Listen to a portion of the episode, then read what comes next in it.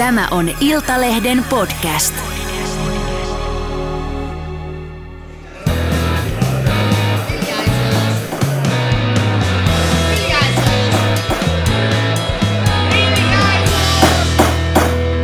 Politiikan puskaradio.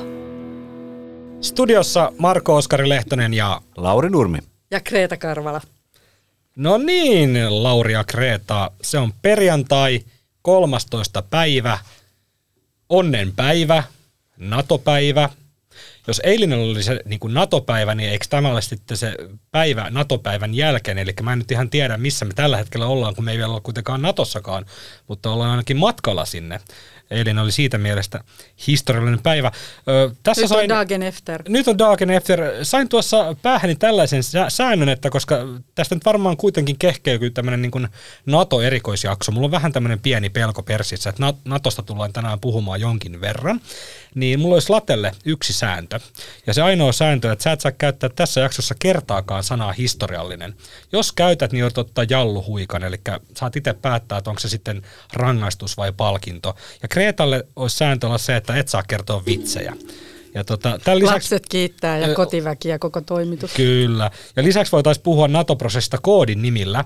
Eli tota, ei mainita NATOa, NATOa tai tätä Suomen NATO-prosessia välttämättä ihan tarkasti, vaan, vaan käytetään sitä esim. termiä Kotka on laskeutunut, Sauli on katsonut Jenniä silmiin, aurinko on noussut verhon takaa, mitä ikinä keksitäkään, ihan sen takia, että ei Venäjä estä jakson julkaisua. Eli toistaiseksi internet toimii, kaasuakin vissiin tulee, niin, niin pidetään sormia ristissä ja puhutaan ö, Natosta vältellen. Mutta tänäänhän on Dagen Efter monella, koska eduskunnassahan oli eilen sellainen liikuttunut tunnelma, jossa varsinkin NATO-jäsenyyttä vuosia tai jopa vuosikymmeniä kannattaneet edustajat suunnittelivat sitä, että mitä juomaa he illalla ottaisivat. Ja aika moni vihjasi, että viskiä tai konjakkia oli varattu tätä päivää varten. Ja sitten puolustusministeri Antti Kaikkonen tuli Norjasta. Hän oli jo sopimassa näitä NATO-kuvioita siellä. Kotka laskeutui Helsinki-Vantaalle ja saapui eduskuntaan sitten Iltalehden haastatteluun ja kysyin Kaikkoselta, että no lämpeneekö illalla sauna ja Antti sanoi, että no, kyllä saunaan pitää mennä ja sitten kysyi, että no mitä sitten NATO-päätöksen kunniaksi juodaan, niin Kaikkonen vastasi, että Coca-Cola Zerouta.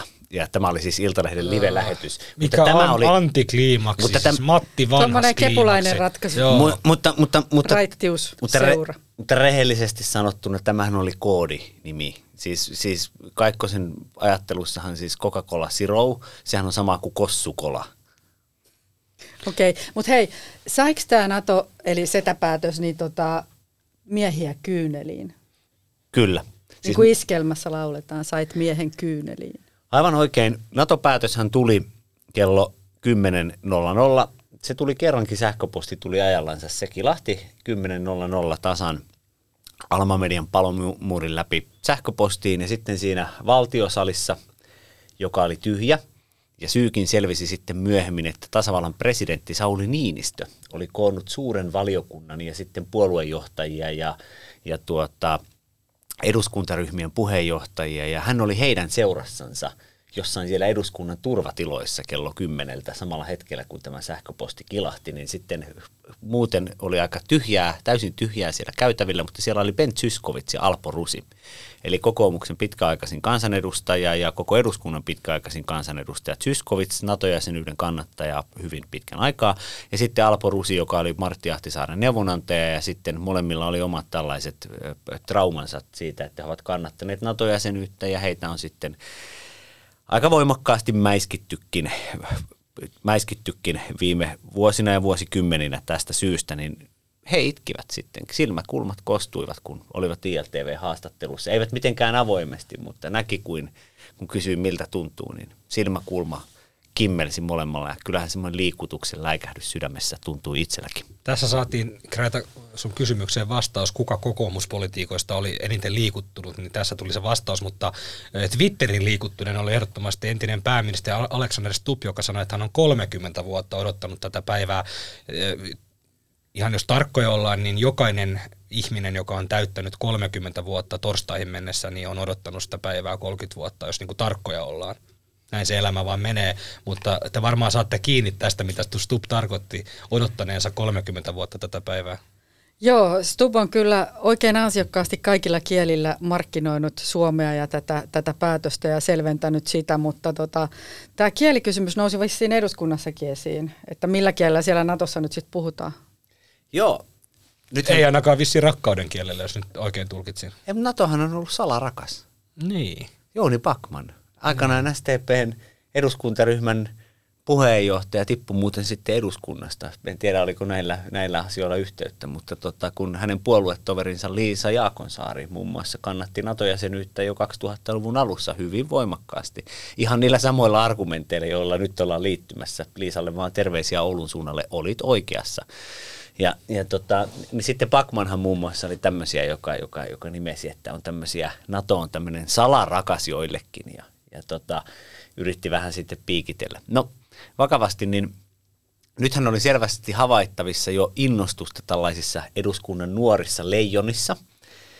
Otetaan vaikka, vaikka kolmekymppinen keskustan kansanedustaja Joonas Könttä Keski-Suomesta, joka, joka hyvin innokkaasti jo sitten eduskunnan kuppilassa suunnitteli tämmöistä NATO-parlamentaarikon uraa ja sitten hän pohti sitä, että tuota, kummalla kielellä nyt mennään, että mennäänkö tämmöisellä teksasilaisella Englannilla sinne NATOon. Well, we have these heavy armored vehicles here in the middle of Finland uh, at, at, at Keuru Brigade.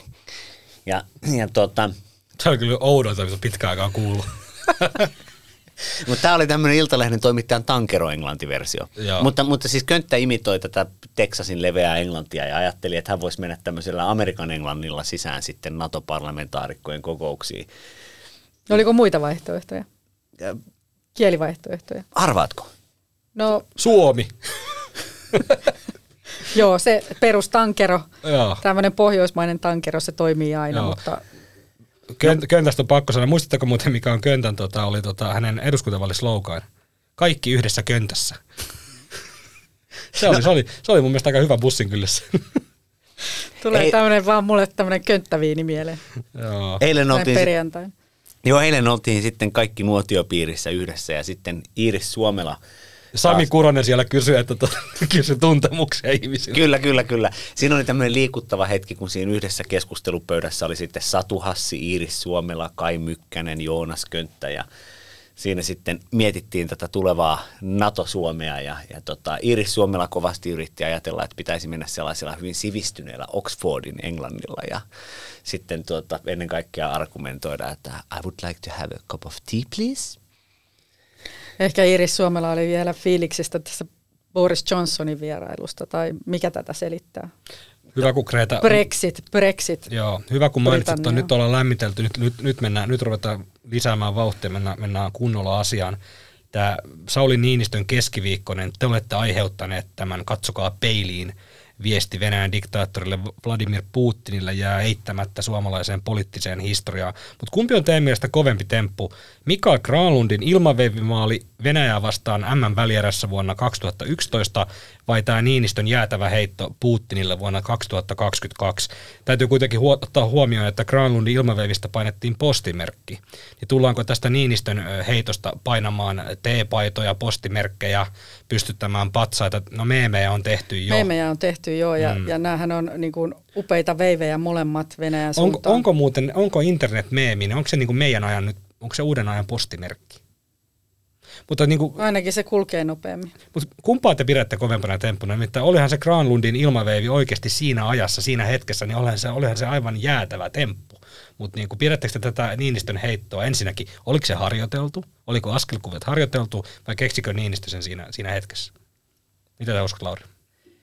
Tässähän on se hauskaa, että Englannin tästä NATO-ajasta tulee Suomessa paljon suorapuheisempi kuin, kuin tästä meidän kotoisesta a, va, aikaisemmasta kremlologiasta juuri siksi, että se käydään englanniksi ja tankero englannilla. Koska tota, semmoinen vanha, vanha juttuhan on se, että, että kun korkeassa asemassa olevalta suomalaispoliitikolta kysytään jotain englanniksi, niin mm. meillä, on, meillä on ihan oikeastaan Alexander Stubb on ainoa, jonka minä tiedän. Joku voi sanoa, jos, jos pystyt, mutta Alexander Stubb on ainoa, jonka, jonka kielitaito on tällaisella kansainvälisellä tasolla. ja, ja muiden kielitaito on semmoinen peruskielitaito, että he pystyvät vastaamaan mutta, ja, ja tulevat ymmärretyiksi, mikä riittää politiikassa, mutta sitten se johtaa siihen, että tällaiset nyanssit puuttuvat. Ja, ja, ja se ei välttämättä ole huono asia, koska kun Niinistö vastasi englanniksi, niin hän sanoi sen, mitä hän ajattelee. Ja, ja kun hän vastaa taas suomeksi, niin hän käyttää tätä, tätä varsinaissuomalaista fundeerausta. Mutta englanniksi hän on, hän on hyvin suoraviivainen. Istuin siinä eturivissä ja katsoin, kun ö, jonkin verran, sanotaanko kymmeniä tai oikeastaan jo satoja kertoja Niinistöä julkisissa esiintymisissä nähneenä, niin häntä selvästi vähän, vähän sieppasi tämä brittitoimittajan kysymys, koska tota, siinä takarivistä nousi sellainen vanhempi herrasmies britti, jonka äänensävy oli, oli tällainen klassisen ylimielinen, vähän vähättelevä, ja sitten hän vaan kysyi, että, että presidentti, että eikö, eikö tämä ole tämmöinen provokaatio Venäjää ja Putinia vastaan. Ja sehän, on, sehän ikään kuin kyseenalaistaa koko Suomen olemassaolon oikeutuksen. Sehän on vain juuri, minkälainen tämä brittimoukka voi tulla Helsinkiin ylimielisyydessänsä niin kuin asenteellisesti kysymään, että mitä te NATOon liitytte, että teidän pitää Putinin kengänkärjet kiillottaa ja alistua siihen, että Kreml voi teitä potkia päähän.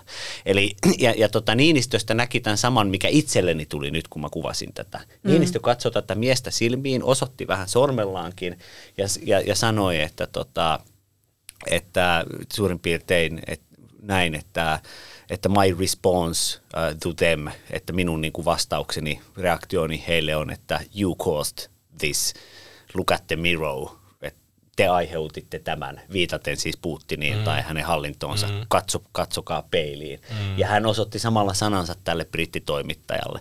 Ja, ja ja suomen kielellä vastaten, niin, niin ikinähän, ikinähän se ei näin olisi mennyt.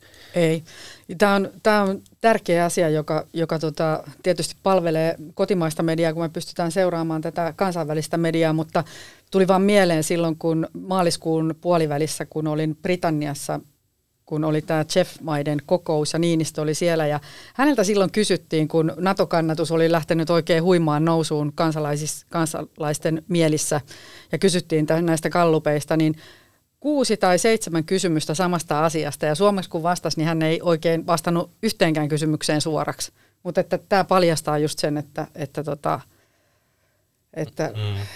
Englanti paljastaa. Ja mä en usko, että tätä oli välttämättä mietitty. Musta se oli aika, aika spontaani, se, koska, koska sittenhän Niinistö alkoi tavallaan eilen joku, tuli ensiksi tämä NATO-ilmoitus ja sitten hän tuli presidentin kynästä tämä viesti, niin siinä sitten taas pehmentää vähän Venäjän suuntaan ja todeta sen, että meillä on tämä raja ja, ja yhteistyötä tehdään jatkossakin ja näin poispäin, että, että tuli se vähän oli... semmoinen mielikuva, että olisiko tässä nyt pikkasen sitten vedetty takaisin ei vedetty takaisin, mutta vähän niin kuin otettu pehmeämpää kulmaa.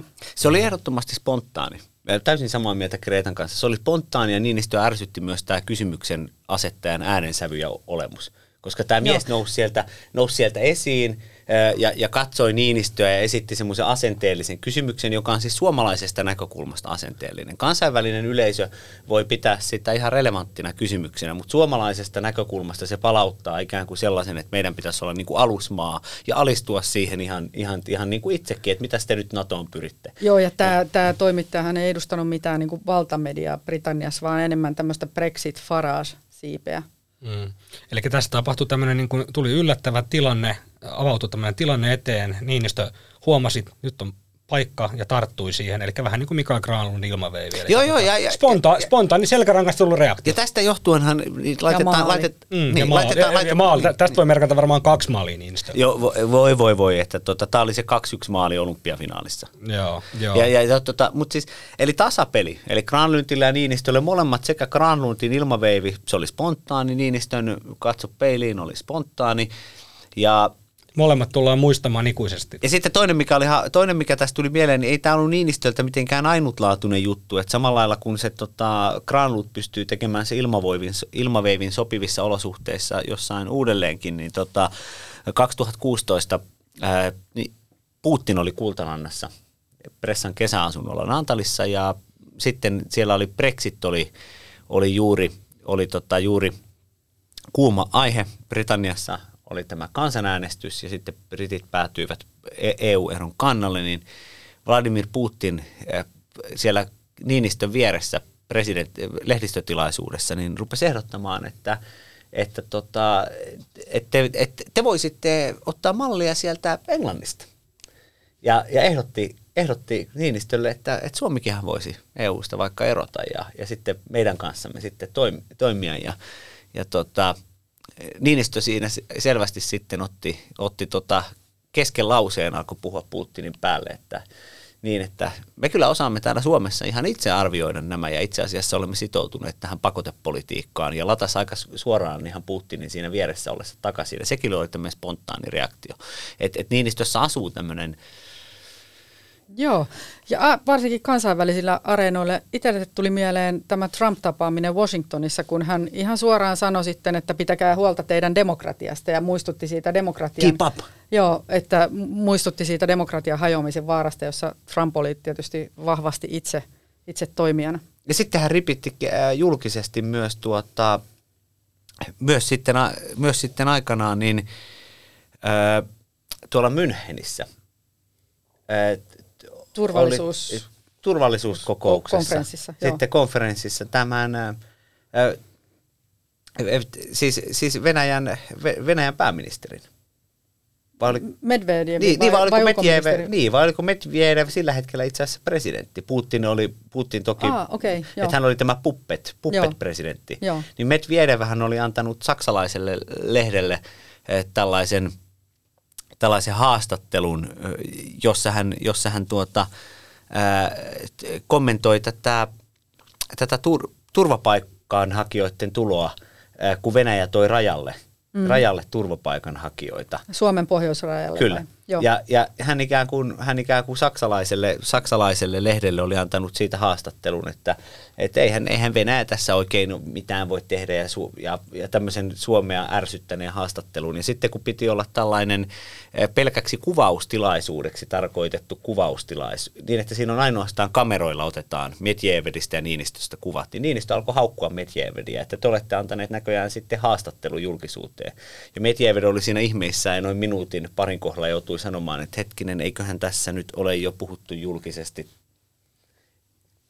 Joo, tästä tuli mieleen, kuuli just Männäviikolla, että just tähän rajaselkkaukseen liittyen, että miten se meni ihan samaa, samaa tarinaa, että, että tota Venäjähän ei myöntänyt sitä ollenkaan aluksi ja sitten Suomi joutui hihasta vetämään tämmöisen erikoissopimuksen, jolla sitten raja pistettiin kiinni. Siitä pääsi vaan sitten Venäjän kansalaiset ja, ja tota, jotkut muut, mutta EU, EU, EU kansalaisilta se meni sitten muilta kuin suomalaisilta kiinni määräajaksi. Ja se oli niinku sellainen Suomen niinku tämmöinen kekseliäs toiminta siinä tilanteessa, kun, kun tota Venäjä ei myöntänyt koko, koko asiaa. Ja sitten kun siihen tuli puumerkit, niin sittenhän se rauhoittui. Mm. Oltiin keväässä 2016. Kyllä. Josta päästään sitten aikakoneella kuusi vuotta eteenpäin kevääseen 2022 ja tarkemmin ottaen eiliseen ja tähän päivään. Mä kysyn teiltä Laura ja Kreeta, nyt ollaan puhuttu paljon Sauli Niinistöstä ja hänen, hänen julkisesta esiintymisestä ja hänen niin kuin toiminnastaan suhteessa Vladimir Putiniin ja tässä NATO-prosessissa, niin kysynkin teiltä, että onko Sauli Niinistö tämän Suomen NATO-tarinan sankari? Pitääkö tähän vastata rehellis- rehellisesti vai tuota... Ei tätä kukaan kuuntele, vastaa, vastaa ihan mitä haluat. Vastaa ihan rehellisesti vaan. Vasta, siis, tota... Puskistahan täällä huudella. Kyllä.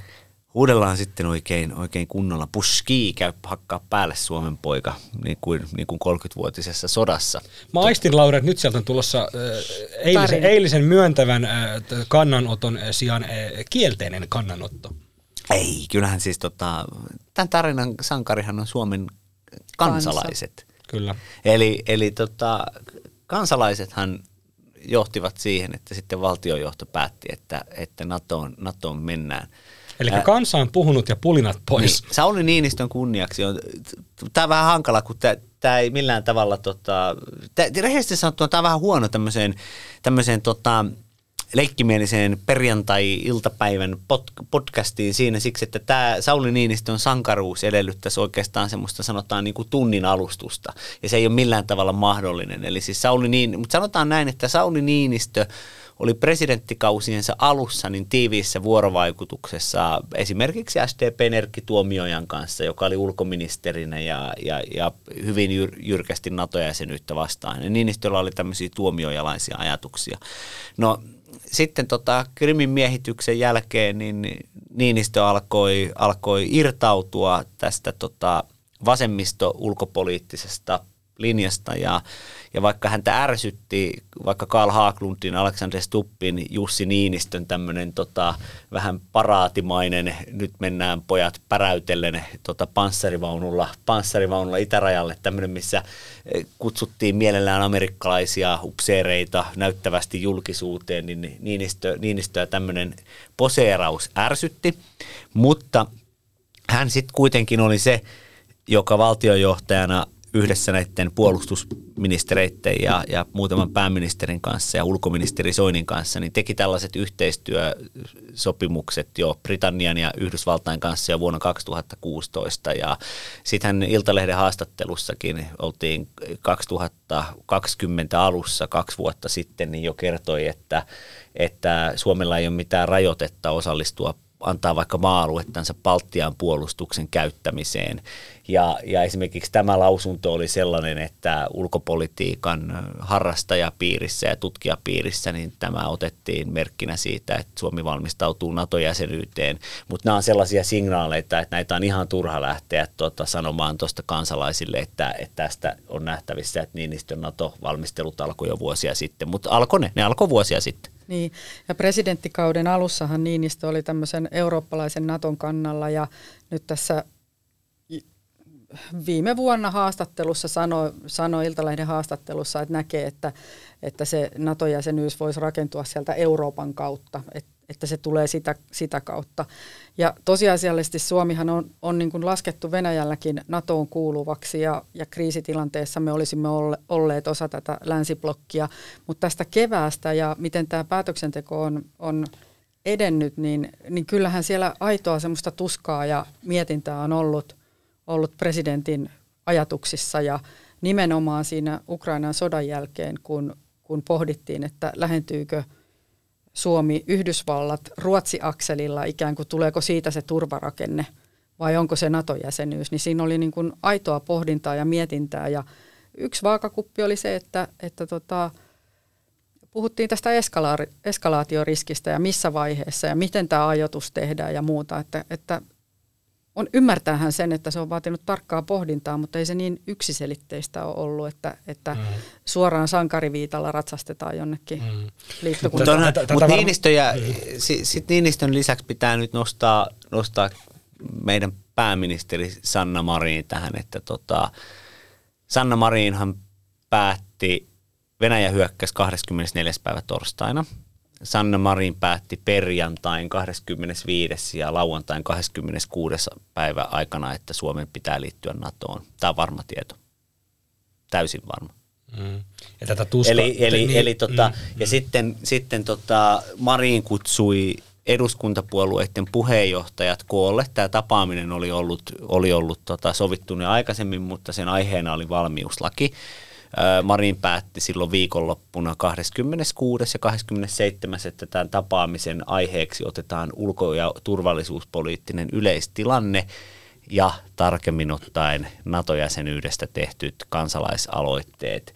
Ja käytännössä siis Marin päätti, että se tapaaminen on NATO-kokous. Ja sitten se pidettiin neljä päivää Venäjän aloitettua sodan ja edeltävänä päivänä Niinistö oli soittanut Bidenille ja kysynyt, että voiko hän tulla tota, Washingtoniin ja Suomen jäsen, NATO-jäsenyydestä puhuttiin perjantaina kahdeksan päivää Venäjän hyökkäyksen jälkeen, joten kyllä valtionjohto otti hyvin nopeasti suunnan kohti NATOa sekä Niinistö että Mariin. Sitten kysymys oli siitä, että et, et voidaanko sitä jäsenyyshakemusta jättää, jättää saman tien, että voiko sota laajentua ensimmäisinä viikkoina kun sitten päädyttiin Pentagonissa, eli Yhdysvaltain puolustusministeriössä siihen, että sodasta tulee pitkä. Siihen päädyttiin noin viikossa kahdessa jo sen alettua, kun Ukraina ei romahtanut, mikä oli, mikä oli tuota myö, erittäin myönteinen yllätys. Niin tota, sitten ää, amerikkalaiset näytti vihreätä valoa Ja tämä vihreästä valosta, jos joku kysyy, että mistä sinä sen tiedät, niin, niin, niin siitä löytyy ihan kirjallinen todistekin. Ja Yhdysvaltain Suomen asiainhoitaja ää, julkaisi Iltalehdessä tuota, kirjeen omalla nimellänsä, jossa hän kirjoitti, että Yhdysvallat tukee Suomen harkittuja turvallisuusratkaisuja ja tämä, tämä harkittuja turvallisuusratkaisuja tarkoitti, että Yhdysvallat tukee Suomen NATO-jäsenyyttä. Mutta siinä oli sellainen, kuten Kreta sanoi, niin semmoinen muutaman päivän tai muutaman viikon aika, jolloin sitten amerikkalaiset ja, ja suomalaiset valtiojohto pohti, että et, et onko se aika sanoa sanoa juuri nyt, ja Antti Kaikkonen, kun kävisit siellä kanssa Yhdysvalloissa, niin, niin, niin tota, vähän hymyilytti se, että kun tämä politiikan seuraaminen vaatii lukutaitoa, niin sitten kun Antti Kaikkonen sanoi, että, että, että ei ole oikea aika liittyä NATOon juuri nyt, niin Kaikkonen sanoi juuri nyt, koska se juuri nyt tarkoitti ihan kirjaimellisesti juuri vaikka sillä viikolla. Niin, sitä maaliskuun puoliväliä. Joo, Joo mm, se on mm. ihan totta. Mutta eikö, eikö Marinin ajattelussa, jos olen ymmärtänyt, niin painaa, siis tavallaan siinä niin NATO-myönteisyydessä painaa pohjalla se, että hän on nyt ollut – jo joitakin vuosia pääministerinä, käy Eurooppa-neuvoston kokouksissa, Euroopan turvallisuusratkaisusta on puhuttu ja sitten kuitenkin kuitenkin kun mennään konkretiaan, että miten niitä konkreettisesti hoidetaan. Niin on suuri. Suurin osa mm. NATO-maista tai EU-maista on Natossa ja hän on ulkokehällä siellä. Ja, ja kyllähän se niin kuin päättäjää riepoo olla niissä lastenpöydissä niin sanotusti, että sitten kun ruvetaan puhumaan niin kuin konkreettisista asioista, niin joutuu, joutuu olemaan ulkopuolella ja ja tämä, tämä muistan hyvin, kun Karl Haglund jossain NATO-kokouksessa aikanaan taisi olla Walesin kokous, niin joutui olemaan Iltalehden toimittajan kanssa illallisella kun muut, Huom joutui.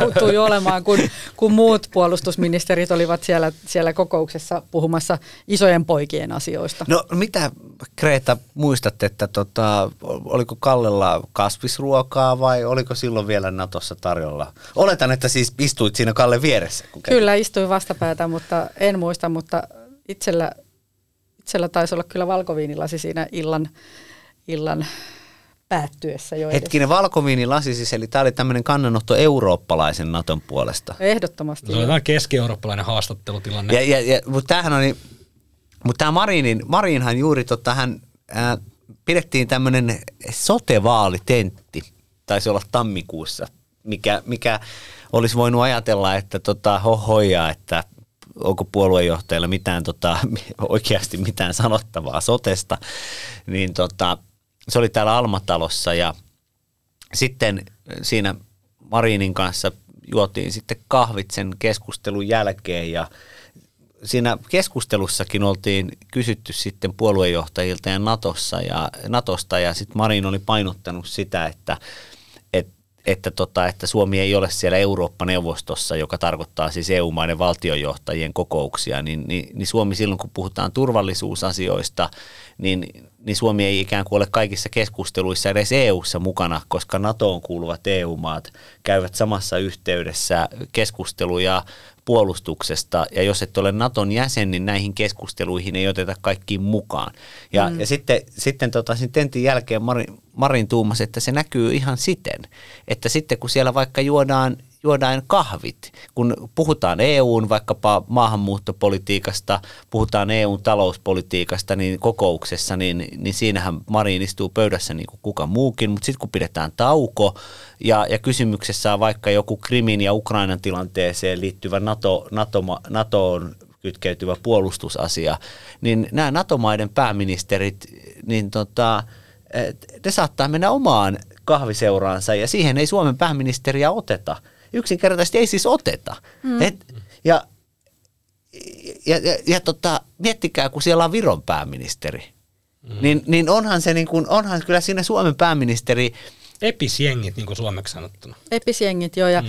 ja, ja tämä on se asia, joka, joka itse, itse olen ollut jo pitkään Naton kannattaja juuri siitä syystä, että, että koska kannatan Euroopan yhteistyötä, pienen maan kannattaa olla kaikissa pöydissä samanmielisten kanssa, niin – niin juuri tämä asia, että, että sitten kun puhutaan konkreettisesta puolustuksesta, niin me ollaan jossain sivussa oltu. Sanotaanko? Tämä, tämä on vähän niin kuin, tämä on vähän niin kuin, nämä, niin kuin sauna, saunailta tavallaan tematiikka, että, niin kuin, että joo, niitä päätöksiä varmaan tehdään sitten, että niin kuin, niitä allekirjoituksia kirjoitetaan jossain muussa tilassa, Missä niistä asioista puhutaan? Juuri näin. Ja siis totta, hei, mutta saako, saako sanoa jotain semmoista vähän, vähän räväkkääkin? No kuhan ei tule se sana historiallinen, mistä olet Ei, todella ei, hienosti olet välttänyt sitä siitä niin kuin tähän välipienet.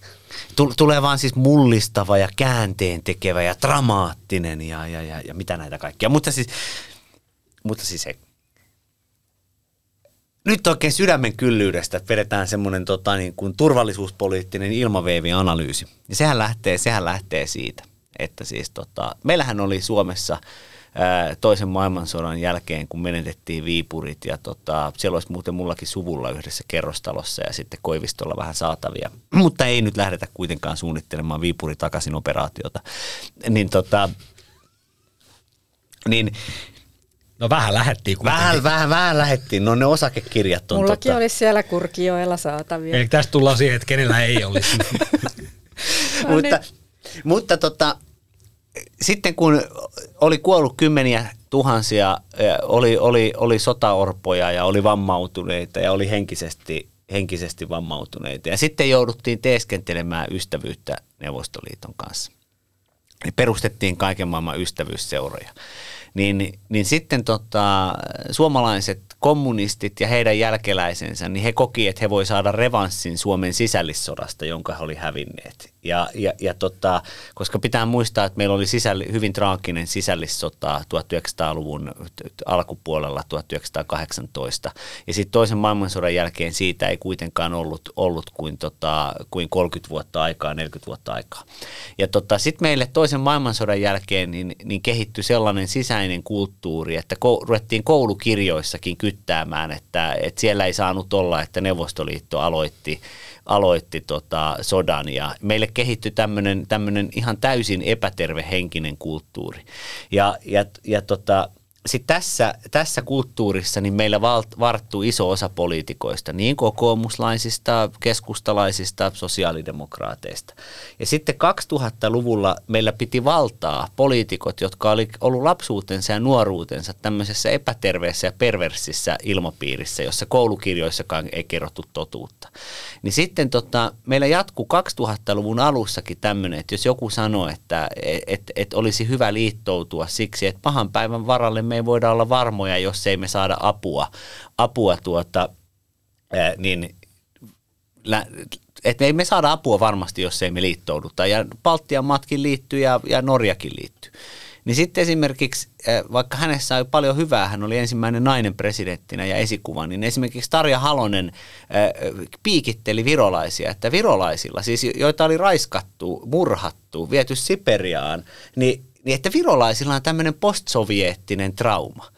Ja hän niin kuin A-studiossa suomeksi sanottuna auko päätänsä virolaisille ja loukkasi todella syvästi virolaisia.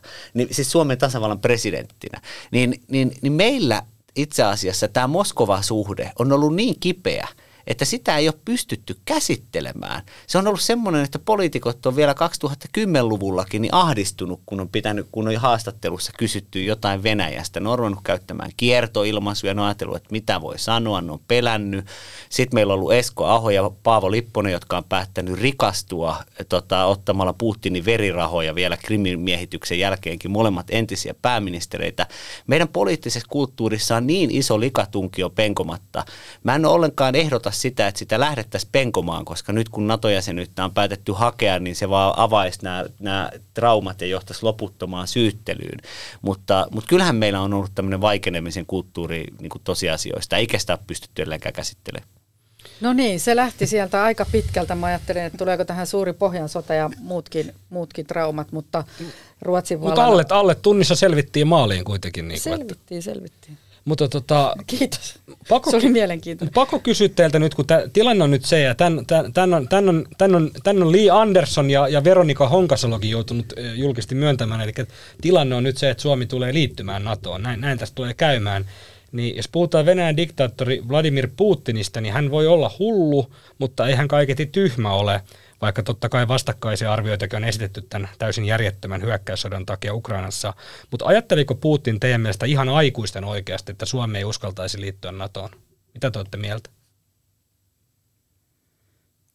Tähän nyt on tietysti vaikea, vaikea vastata, mutta kyllähän, se, kyllähän hänelle on niin kuin vihjattu ja annettu ymmärtää sitä, että, että jos, jos nyt lähtee lähtee niin kuin provosoimaan suomalaisia, niin saa sitten takaisin, takaisin niin kuin tämmöistä tiukkaa asennetta. Ja nythän se tämä provokaatio ja toimet meni niin pitkälle, että, että Putin päätti hyökätä eurooppalaiseen maahan ja tekee siellä julmuuksia jatkuvasti.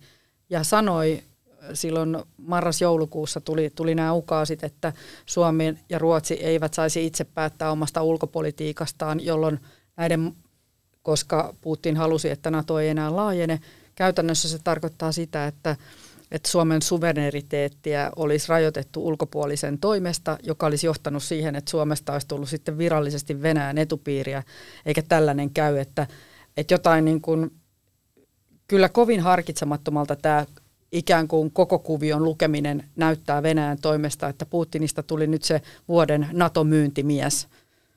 Niin, että tavallaan se, mihin hän pyrkii, niin hän itse asiassa aiheutti täysin päinvastaisen. Niin, e- eilähän yksi eilähän levisi tällainen kuva jo, jossa tota Jens Stoltenberg oli antamassa tällaista tuota viiriä Putinille, kuten tämmöisissä yhdistyksissä jaetaan onnistuneesta jäsenhankinnasta aina vuosikokouksessa viiri sille, joka on kerännyt eniten jäseniä meidän Martta-kerhoon. Tai tota... Eli vuoden NATO-tsemppari, Vladimir Putin. Niin, niin, niin tässä, kuvassa, tässä kuvassa Jens Stoltenberg ojensi juhlallisesti tätä, tätä viiriä vuoden jäsenhankkijalle Putinille. Ja, ja tämä kiersi sitten eilen, eilen sosiaalisessa mediassa. Ää, ja, mutta tähän tota, tähän tota Lee Andersoniin, niin Lee Anderson on, on, on, on minun sankarini.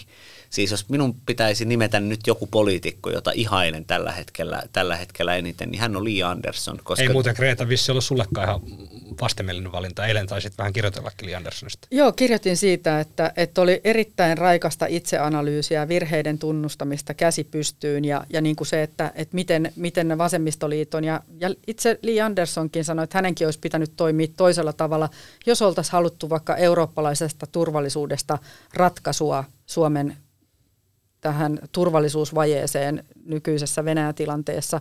Ja koska tähän ei ryhdytty, niin hän on valmis kannattamaan Suomen NATO-jäsenyyttä. Et erittäin tiukkaa ja hyvää analyysiä. Ja minä, minä kanssa kunnioitan kyllä tätä, tätä näkemystä. Eli Lauri, pidä, pidä tästä Kreetan mainitsemasta Lee Andersonin itseruoskinnasta. Joo, joo, ei, joo, ja sitten oikeastaan jos laajennetaan sitä vielä, vielä vähän, vähän sillä tavalla, että tota, muistan kun tota, se oli edellisten eduskuntavaalien alla Li Andersson oli noussut oppositiokaudella vasemmistoliiton puheenjohtajaksi ja tällainen yleinen arvio, salaisuus oli se, että hän oli ministeritiellä, koska, koska demarit johti mielipidemittauksia ja oli matkalla kohti eduskuntavaalien voittoa ja oli itsestään selvää, että jos Antti Rinteestä tulee pääministeri, niin Li Andersson sitten nousee hallitukseen ja ja tota, lähdin journalistisesti Turkuun ottamaan selvää, että minkälaisesta ihmisestä on, on tota kysymys. Ja vietin sitten päivän siellä Anderssonin kanssa. Ja, ja sitten me käytiin läpi tätä hänen, hänen tämmöistä niin historiakuvaansa. Ja Andersson huomautti, että,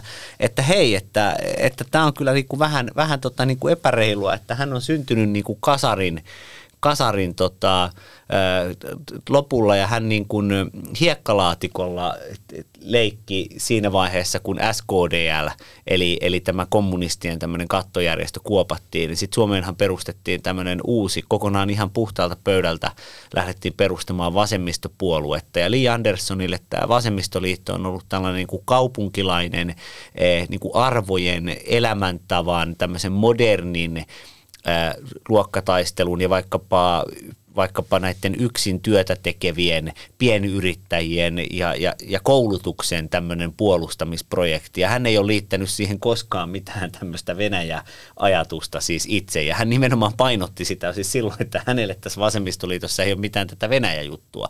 Hän toki tietää sen, että siellä, siellä vanhemmassa kaartissa varsinkin sitten oli näitä, näitä entisiä SKD-läisiä. Mutta Lee Anderson on, on, on niin kuin modernisoinut vasemmistoliiton niin sen takia – vasemmistoliitto oli viimeisimmässä kallupissa vähän, mutta kuitenkin vihreitten edellä. Ja se on kyllä huima temppu. Mm. Et sen sijaan, että tämä vasemmistoliitto olisi, kuten monet ennusti, että se kuihtuu sellaiseksi pieneksi kristillisdemokraattien kokoiseksi puolueeksi, niin vasemmistoliitto, silloin vetovoimainen puheenjohtaja, Ää, siellä on tulossa Minja Koskelaa, sitten siellä on tulossa Timo Furuhelmiä, Helsingissä, Turussa tämmöisiä niin kuin vähän intellektuelleiksi profiloituneita julkishahmoja. Ja tämä on Anderssonin ansiota. Ja ja juuri siksi, että hän on vapautunut tästä Venäjästä, koska en mä usko, että nämä nuoret äänestäjät äänestäisi sellaista vasemmistopuoluetta, joka olisi jollakin tapaa niin kuin Venäjän ö, kainalossa. Ei mennä tähän, sen, tähän puoluepolitiikkaan sen enempää, mutta täytyy sanoa, että, että aika paljon tästä tuoreesta kallupista, vaikka vasemmistoliitolla pieni noste onkin, niin kyllä aika paljon täytyy katsoa myös vihreiden peiliin. Että jos joku, joku on Putinin pitää katsoa peiliin, niin kyllä itse asiassa vihreidenkin kannattaa katsoa peiliin. Että et kyllä tämä, vihreiden niin sukellus, niin siellä on niin nyt on omassa, omassa pelissä on aika paljon tekemistä, jos näin sanotaan. Kyllä. Mutta tota, kysytään näin kuitenkin vielä, vielä, että mitä seuraavaksi tapahtuu? No seuraavaksi tapahtuu tietenkin se, että eduskunnassa alkaa alkuviikossa vähän käsitellään tätä, tätä NATO-asiaa, mutta mi, mitä niin jos puhutaan tulevista viikoista ja kuukausista, niin eletäänkö nyt vaaran viikkoja tai vaaran kuukausia? Haavisto arvioi eilen ILTVn suorassa lähetyksessä tämä NATO-prosessi, nämä ratifioinnit ja sun muut kestää kaikkinensa semmoinen neljästä kymmeneen kuukauteen. Eli me ollaan todennäköisesti äh, lähellä eduskuntavaaleja mahdollisesti jopa kun tämä saadaan homma maaliin, se voi mennä sinne keväälle jopa, talvikeväälle 2023, niin mitä tapahtuu seuraavaksi? Nyt on Millä puhuttu... elon laskuopilla sä ajattelet sinne asti, koska niin kun, eikö se tuossa nyt lokamarraskuussa kuitenkin olisi? Okei, mutta mä ajattelin, että jos kymmenen kuukautta oli se haitarin toinen pää.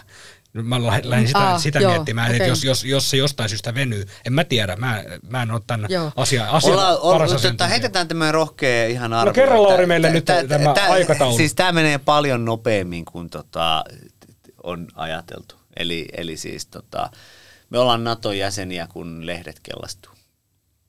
Mä veikkaan semmoista, semmoista lokakuuta. Niin, Okei, okay, okei. Okay. Mennään, no niin. siinäkö, ne, siinäkö ne kellastuu? No, no, ne kellastuu vähän aikaisemmin, mutta siellä... Joka tapauksessa siellä... tämän vuoden puolella ehdottomasti. Joo, no. mutta näistä, näistä okay. vaaran, vaaran ajoista, niin nythän on sitten tullut semmoinen diskurssi, eli puhetapa, että, että tota, ei saa puhua harmaasta ajasta, että, että, että nyt tapahtuisi jotain erityistä. Varmaan sen takia, että poliitikot haluavat ihan rauhoitella ja kaikkea muuta, ja eikä, eikä näitä uhkakuvia Venäjän vastatoimista haluta nyt niin kuin – kovasti tuoda ihmisten tietoisuuteen, että sitten jos tulee, niin sitten tulee ja niihin vastataan ja reagoidaan.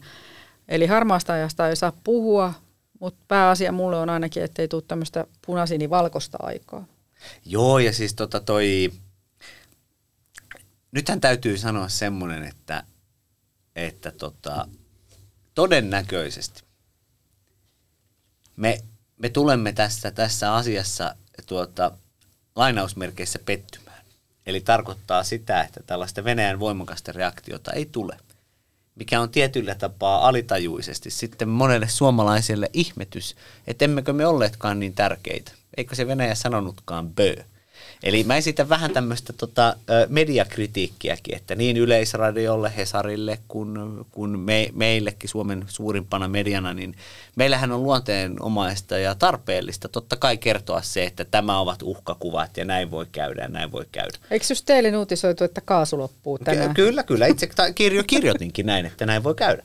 Että näin on kerrottu. Joo. Turvallisuusviranomaiset on, on, on kertonut tota, eilen puoluejohtajille juuri siellä aamullakin, missä Niinistö heitä tapasi ja eduskuntaryhmien puheenjohtajille, että tänään perjantaina voi vaikka kaasu katketa. No, nämä, on, nämä kaikki on sellaisia skenaarioita, eh, jotka tuota lasketaan todennäköisyyksien perusteella. Ja jos niiden todennäköisyys on yli, yli tota nolla, niin, niin ne otetaan huomioon ja sitten ne kerrotaan ää, poliitikko, johtavassa asemassa oleville poliitikoille. Mutta oikeastihan realistisempi tilanne on tämä, että tota, Suomi on syrjässä. Jos katsotaan aina Euroopan karttaa, niin, niin venäläisittäin ajatellen tämä Mustameri, eteläinen alue, Ukraina, sitten Baltia, Puola on, on strategisesti merkittävämpiä. Norja on ollut Natossa. Ei siellä olla ammuttu kalastusveneitä upoksiin siellä pohjoisella jäämerellä.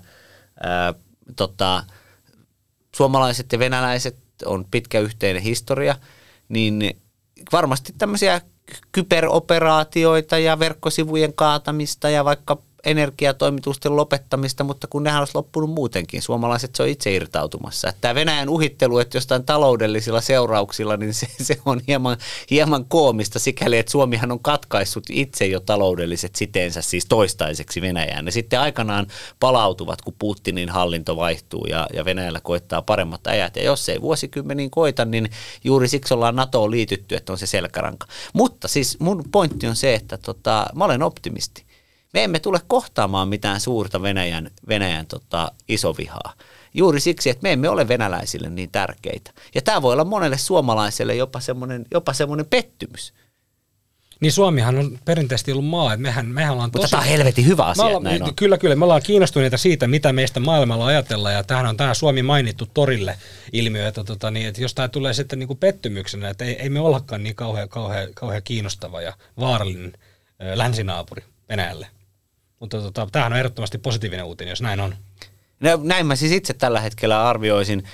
Sitten pitää pitää mukana siellä se arvio siitä, että tota, et tapa, tapasin tässä, tässä tällä viikolla niin, niin Helsingissä, jätetään nyt mainitsematta, mutta sanotaan näin, että tapasin sotilasasiantuntijan ja, ja, ja tota, käytiin, käytiin luottamuksellisesti läpi nämä, nämä erilaiset polut. Ja tämä oli siinä keskustelussa se kaikkein todennäköisin vaihtoehto, mitä äsken kuvasin.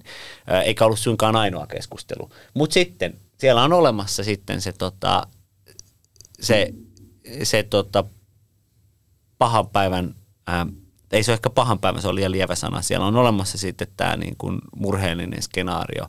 Ja, ja se murheellinen skenaario on siinä, että koska, tota, koska Vladimir Putinilla ei ole mitään esteitä murhata ihmisiä, niin siinä toisessa skenaario päässä on se, että jos, jos, jos häntä joku ottaa päähän, niin, niin hän voi halutessansa ampua, ampua jonnekin päin Suomen maa-aluetta ohjuksia. Ja hänellä ei ole mitään estettä sille. Niin kuin hänen, hänen maailmankuvassansa ei ole mitään estettä. Mm. Toivottavasti hän- nyt, nyt niin, saat, mutta- saattaa- mutta saattaisi tämä- tämä on se- tämä on se- vähän. Mm. Mä- Nyt tullaan siihen, minkä takia me ollaan liittymässä NATOon. Mm.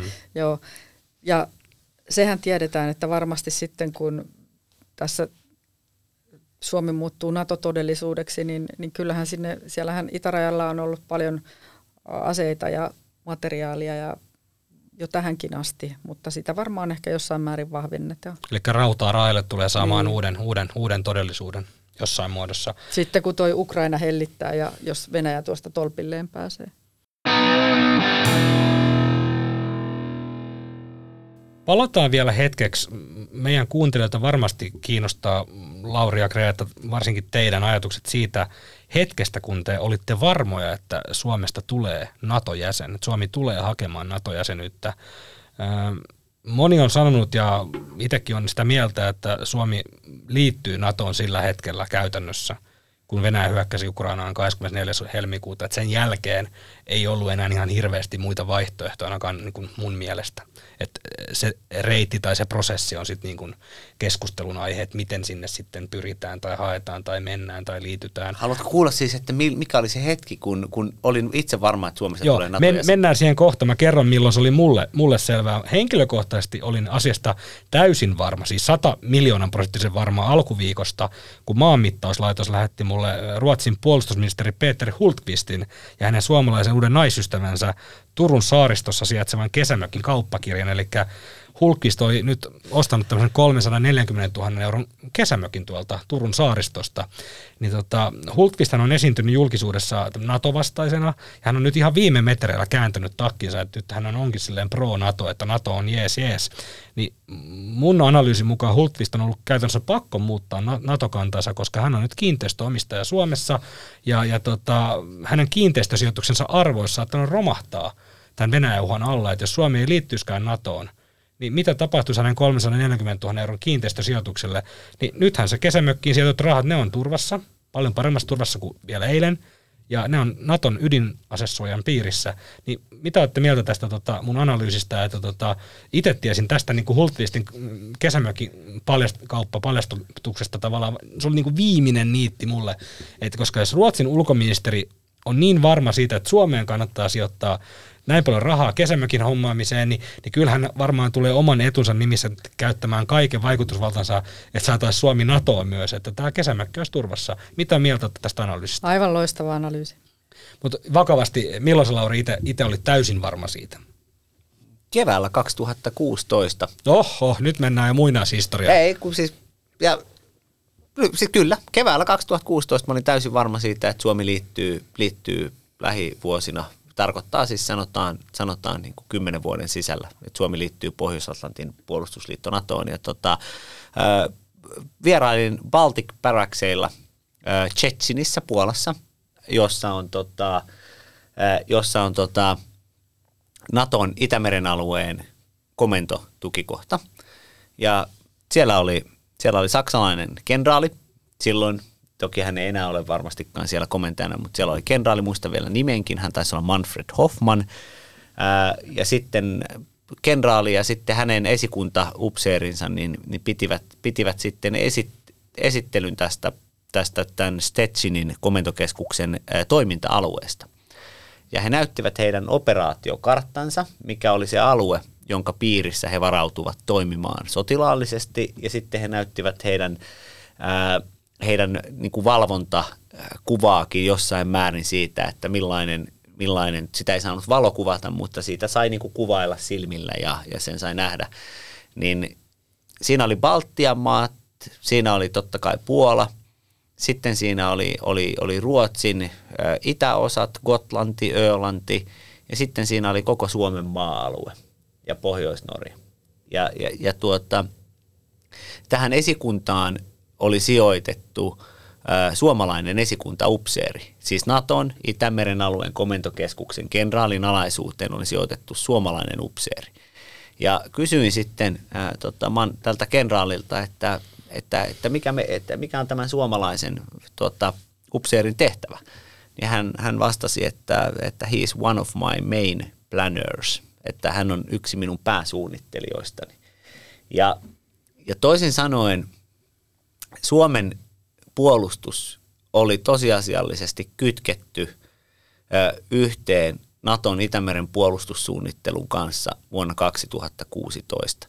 Ja samana vuonna esimerkiksi Suomi osallistui tämmöiseen Naton viidennen artiklan alaseen CMX-karttaharjoitukseen, joka pidettiin Brysselissä, jossa harjoiteltiin viidennen artiklan alaisten operaatioiden torjumista Itämerellä.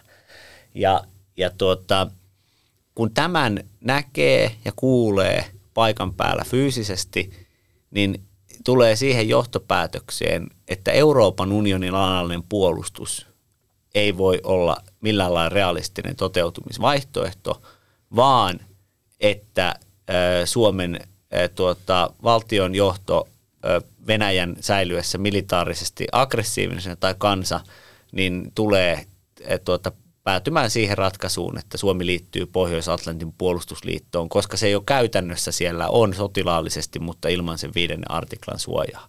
Ja tämä voi kuulostaa hassulta, mutta mä oon vastannut systemaattisesti viimeisen kuuden vuoden ajan niin kaljalla kuin tota, haastatteluissa kuin kirjoituksissa, että Suomi liittyy NATOon. Tässä on se, että, että ymmärtääkseni kysyit niin kuin tässä, tässä tilanteessa, Aa. että miten, miten tämä menee. Ei, tuo oli erinomainen vastaus, mutta otan siihen vähän semmoista poliittista kulmaa, koska, koska näinhän se on, että Suomi on ollut sotilaallisesti todella kytkettynä ja myös ollut näissä karttaharjoituksissa mukana. Tosin on julkisuuteen sanottu, että ne eivät ole koskeneet näitä, tätä viidennen artiklan alasta toimintaa, mutta se nyt on sanottu ääneen ehkä itänaapuriakin varten. Joka tapauksessa niin ainakin edellisen hallituksen pääministerin ja sanotaan nyt näin Suomen, Suomen ulkopoliittisen johdon ideanahan oli se, että, että vahvistetaan oikeasti sitä eurooppalaista artikla 427, nostetaan sitä. Ja, ja sitten se idea oli se, että tämän kautta jotenkin olisi voinut ehkä olla mahdollista, että EUsta olisi tullut Naton jäsen, jota kautta Suomi olisi tullut NATOon, eli, mm. eli, eli se olisi pyöräytetty tämä NATO-jäsenyys sieltä EUn kautta. Mutta tämä ei saanut tulta ja se ei saanut vielä nytkään, nytkään kun tota, tehtiin tätä EUn strategista kompassia, niin siellä vaan muut sitten eurooppalaiset NATO-maat oli sitä mieltä, että ei tämä nyt meille käy tämmöinen niin venkoilu tämän EU sotilaallisen turvan vahvistamisesta, koska meillä on NATO. Mm. Ja se on varmaan myös yksi sellainen asia, että tajuttiin, että nyt tässä, tämän, tässä akuutissa harkinnassa, että ei tuo tie tule etenemään. Että meidän on pakko valita, valita joko se Yhdysvalloilta jotain vahvaa tukea ja liitto Ruotsin kanssa tai sitten NATO-jäsenyys. Nämähän jäi pöydälle. Ja sitten, sit, sitten vaan mietittiin, että mikä se on oikea ajankohta. Mikä sulla oli Greta? Sä ilmeisesti tuossa reilu viikko sitten tai noin viikko sitten sait vihjeä siitä, että tota, Marin ja Niinistö tulee tämän asian kanssa yhdessä ulos.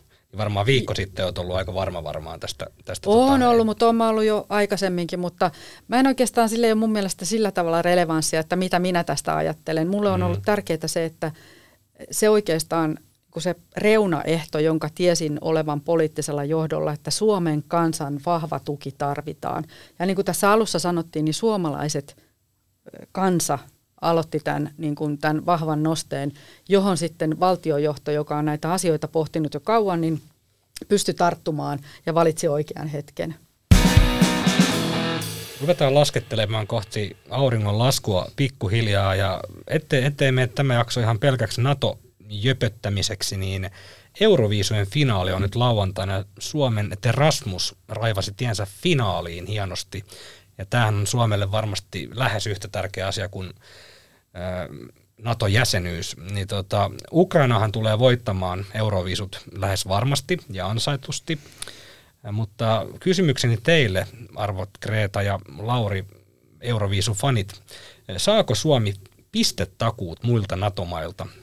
Eli Ruotsilta ja Virolta tulee nyt varmasti ne 12 NATO-pistettä, mutta miten muut NATO-maat? Tullaanko, tullaan, tuleeko Suomi nyt nousemaan Terasmuksen ansiosta ja, ja NATO-nosteen ansiosta sinne ihan kärkisijoille, eli nähdäänkö tämmöisiä ö, pistetakuita?